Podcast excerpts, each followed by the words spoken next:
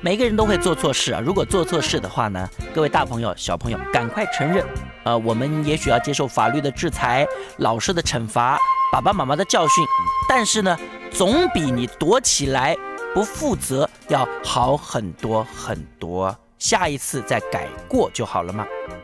讲个故事给你听，有一个坏蛋呢、啊，他常常啊因为一些小小的事情跟人家吵架呀、打架啊。你看看他为什么事情吵架？为什么我要神奇宝贝，你给我数码宝贝？呃呃，因为为什么我要贴纸，你给我壁纸？呃呃，因为为什么我要买葱，你却不送我高丽菜？啊呃，因为为什么为什么为什么为什么？有一次哦。他又跟人家吵架了，最后呢，他居然自己还动手打人，一不小心还把对方给打成重伤。哦哦，这个坏蛋呢、啊，他做错了事，他就应该要负责。可是呢，他打完人以后呢，他就跑了，他要逃避责任，他就躲起来了。哎呀，这个被打成重伤的人呢、啊，他的爸爸妈妈、哥哥、姐姐，还有他们家的小狗都非常生气，太可恶了，决定不善罢甘休，一定要把这个坏蛋给抓到。于是他们就透过各种的方法到处去打听，哦，终于找到这个坏蛋躲的地方了，就立刻追过去了。那是什么地方呢？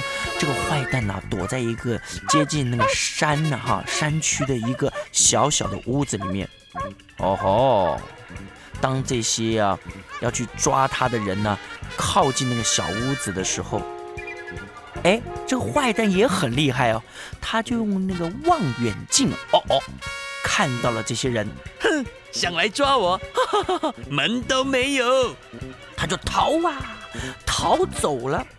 可是，这些去抓他的人呢，嗯，也很厉害，他们也有带对望远镜，他们也看到了。这些人呢，就立刻又追过来了。我找到他了！坏蛋就拼命的跑，拼命跑，就跑得上气不接下气，就跑到河边。河边呢，杂草丛生呢，只有一条呢窄窄的小路，偏偏站了一只什么狼在那里。